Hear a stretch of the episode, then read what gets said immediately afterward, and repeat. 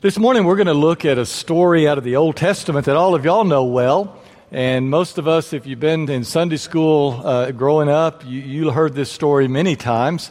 But I challenge you to listen with fresh ears and try to maybe hear a detail here or there. Or, or sometimes you know, when we hear a story as an adult uh, that we used to hear as children, we hear it in a new way. So I encourage you to do that.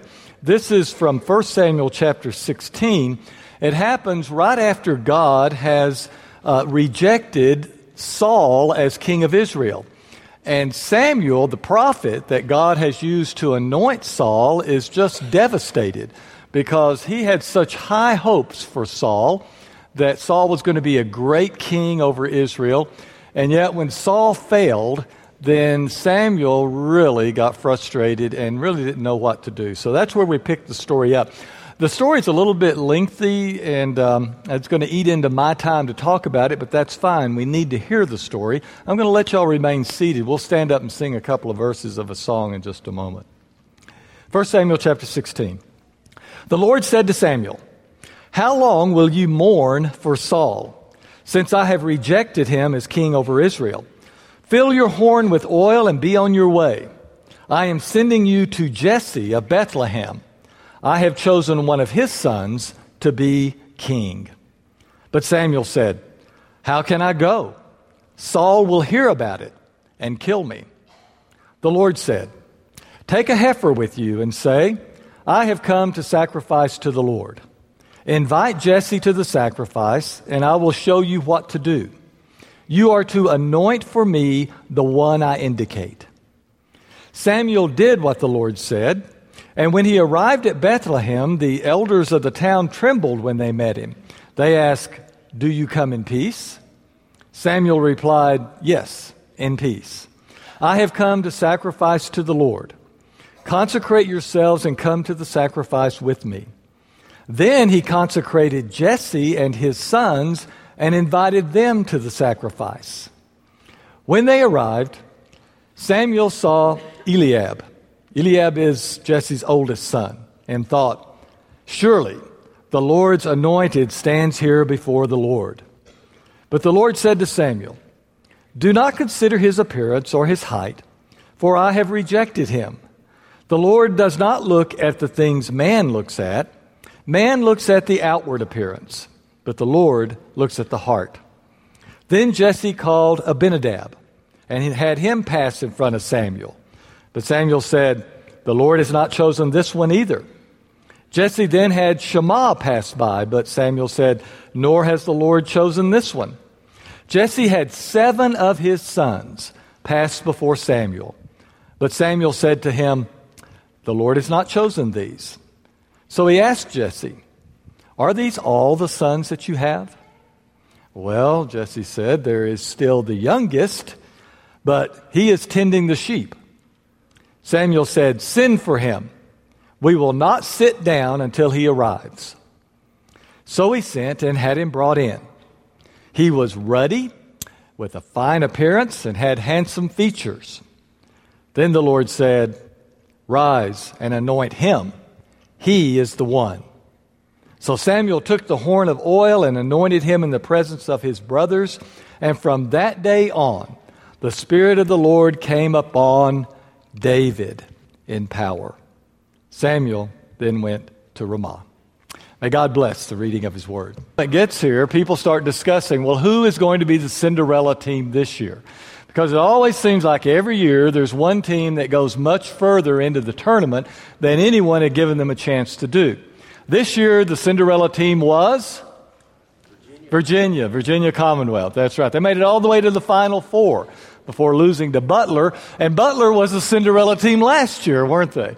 But Butler is going into the finals for the second year, so you can't quite call them Cinderella anymore since they seem to be producing regularly. But sports fans love Cinderella stories. Uh, they love to see a, a, team come along, and unless that team knocks off your favorite team, then you're not too happy. But it's, it's always just fun to watch that team uh, work its way through that no one had given a chance, no one had really even thought about it. Many times, many people in the nation didn't even know that that place existed. Remember Gonzaga when they popped up? I mean, who had ever heard of Gonzaga University? And then all of a sudden, there they were. They were a Cinderella. We love Cinderella stories. We, we go to movies that just remake the Cinderella story over and over and over again. If you stop and think about some of your favorite movies, uh, how many of you, have, your favorite movie is Forrest Gump? You got any? All right. There, well, that's Cinderella. That's the Cinderella story. And, and so many t- movies are like that. It's just kind of a remake of, of the story of someone who is, is devalued or is overlooked or ignored in some way. And yet, by some sort of mechanism, this person becomes noticed. And then all of a sudden, people realize what a wonderful person this is and how valuable of a person this is. This story of Cinderella even though it has existed for centuries, remains one of our favorites about the abused, the neglected, overlooked stepdaughter who, with the aid of just a little bit of magic, suddenly people realize that she's a princess. She's been a princess all along, but people just didn't see it. Now, what is it about that story that's so intriguing to us? What is it about that story that keeps us watching sports or going to movies that retell the story? What is it about other people noticing someone that has been overlooked and someone that is really significant? Could it be that down deep somewhere inside we kind of identify with Cinderella? That we think, you know, there's really more in here than most people see. And we long for the opportunity for that just to break out and to be available and for us to be able to use it and for other people to notice it and for us not to be insignificant. Not just to live and die in San Angelo and have a circle of friends and be known by some folks, but, but to be someone who really makes a difference someone who is significant. I think that's why Cinderella appeals to us. And maybe I'm supposed to be up here as a preacher and saying, well, we're not supposed to really think that way about ourselves. But I'm here to tell you today, I think that's exactly what we ought to think about ourselves. Because this story that we just read kind of teaches that same lesson. Centuries before the story of Cinderella was written, I don't know when that story began to take its form. I, I know it's a fairy tale now, and fairy tales are centuries old themselves. But even centuries before the story of Cinderella began to take uh, shape, we had this, the story of David. And don't you notice how many similarities there are in the story? I wonder if perhaps the person that originally started the story of Cinderella maybe didn't just steal a little bit out of this this particular story because there's a lot of things that, that just overlap. As we said before, it happened at a time that was really a dark time in the nation of Israel. Israel had wanted a king and they had kept asking God for a king. They said, just like, you know, little children tell their parents, everybody else has one. You know, that's what they kept telling God. Everybody else has a king. We want a king too. And you know that God had, that had to sort of hurt his heart because he kept saying, but I'm your king. And they said, well, no, we want one we can see. We want a king like everyone else does. So finally, God tells Samuel to go and to anoint them a king. And Samuel knows how dangerous that is because as he warns the people, kings steal from you. Kings take the wealth of the people and keep it for themselves. Uh, kings tend to think of themselves before they think of their people. And, and boy, if you, if you appoint someone king, you better have a good one because if you don't, then things are going to go bad. And so finally, God says, Samuel, go do it. And Samuel goes out and anoints Saul of uh, Saul as the king over Israel. And he's excited. He's a tall guy. You know, remember that story of Saul getting anointed? How he, he, he was like a head taller than everyone else, kind of bashful at first. But it didn't take him long to get over his shyness, did it? And sure enough, he began being king like God had warned them about. And he became disobedient and he kept bringing more attention to himself than to God. And finally, God had had it with him after he had told him to go out and, and to conquer this nation and to destroy all the, the, the, the prizes that he could. But Saul brought it all back for himself or the best part of it for himself. And God said, That's it we're, we're not going to have him anymore. And so he had told Samuel to go tell him that he had been rejected as the king. And now it's time to get a new king. So he sends Samuel to the little town of Bethlehem to meet with Jesse. Jesse's got at least eight sons, we know at the end of the story. And he says, I've picked one of his sons to be the new king. And I will go, you go, and you have this big feast, and you have a sacrifice, and I will point out which one of Jesse's sons is going to be the new king. So David goes down to Bethlehem, and the people of Bethlehem go, Whoa, here comes David. I said, Samuel goes down to Bethlehem, and the people of Bethlehem go, Whoa, here comes Samuel, and this is something big. What's going on? Are we in trouble? And Samuel says, No, no, no. We're going to offer a sacrifice. We're going to have this big religious event. You guys get ready. You consecrate yourselves, and you come. But he especially makes sure that Jesse comes and he says, and bring your boys with you. All right? So here we have, we had the feast going on. There's Jesse, there's his boys. And he, I, I, I wish, there's just not enough information in here for me. Don't y'all like this story? And I wish there were a few more little details. Where do they go to do this part of it? Do they kind of sneak off to themselves? Or is this in front of everybody? I don't know. How much does Jesse know about what's going on? But for some reason, they start parading his sons in front of Samuel. And Jesse evidently knows that something big's about to happen because he brings his first boy in. And his first boy is a tall, strapping guy. And Samuel says, that has to be the one because obviously God likes tall kings, doesn't he? And but God says, nope, not him.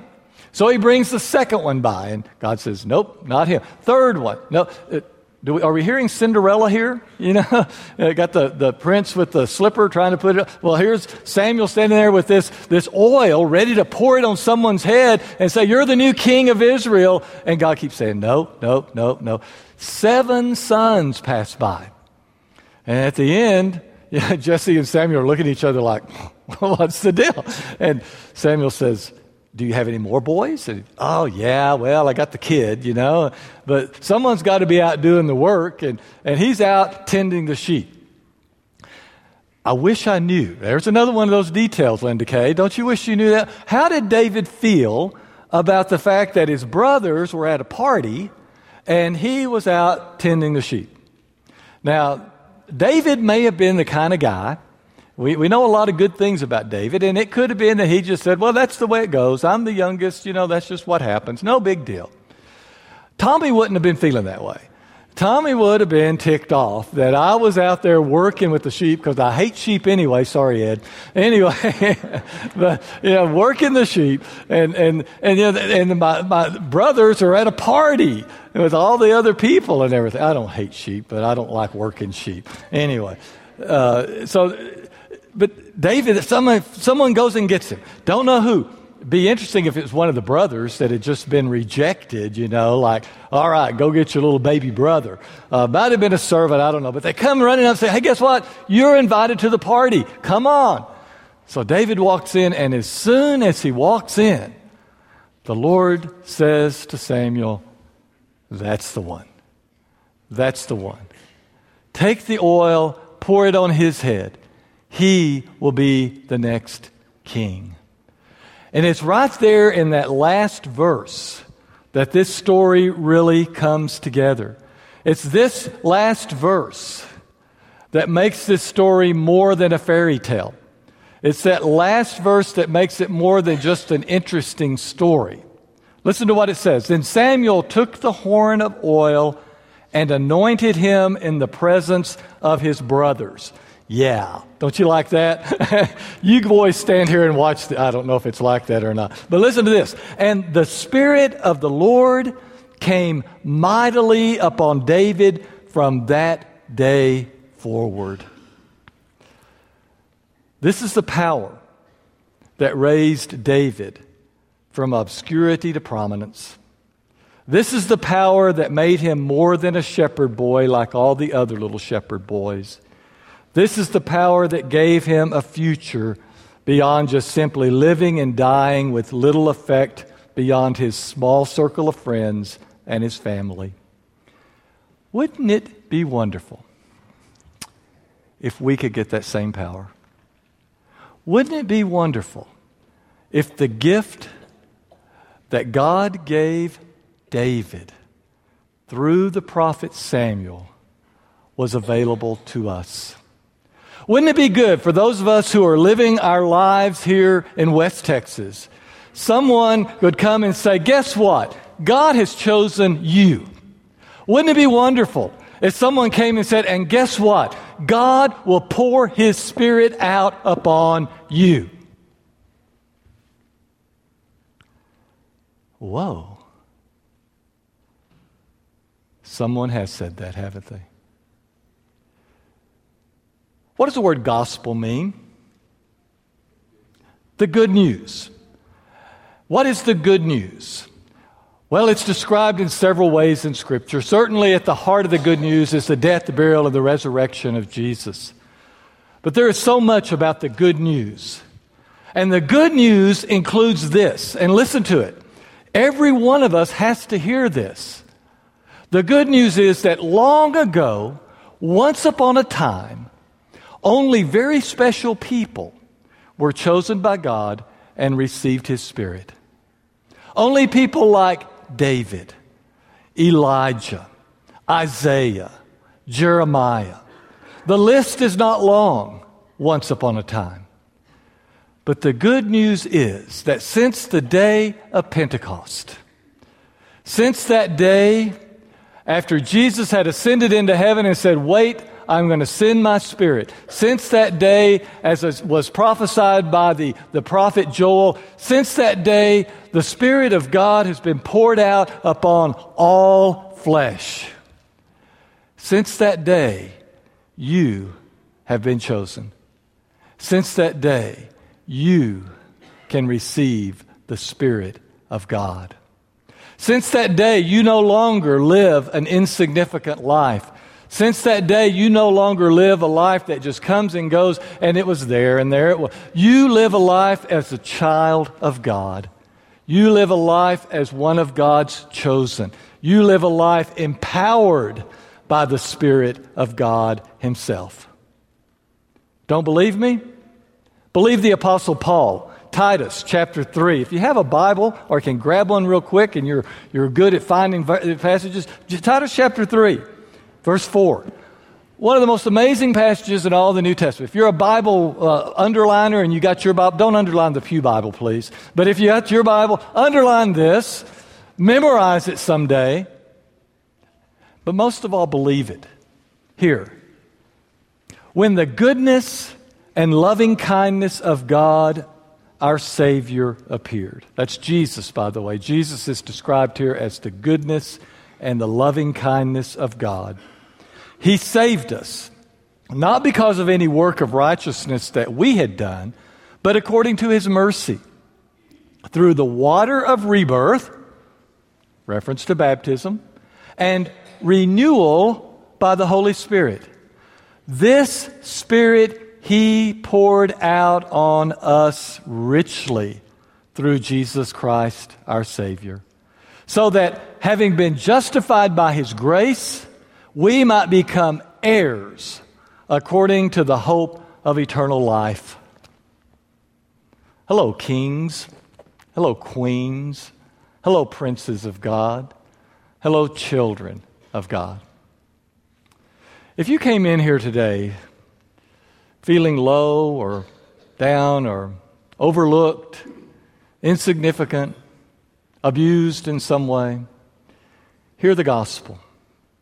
You are chosen by God, and God is just waiting to pour His Spirit into your life that you may live a life that matters, a life as a child of God, a life in the kingdom of God. We're going to stand, we're going to sing, and some of our leaders of this congregation will be around on the sides, the back, the front of this church. And if you have yet to yield your will to His, if you have yet to enter the waters of baptism, if you as yet have not opened your heart to the reception of God's Spirit so that you may truly be blessed by Him, come and let one of these help. Let's stand and sing.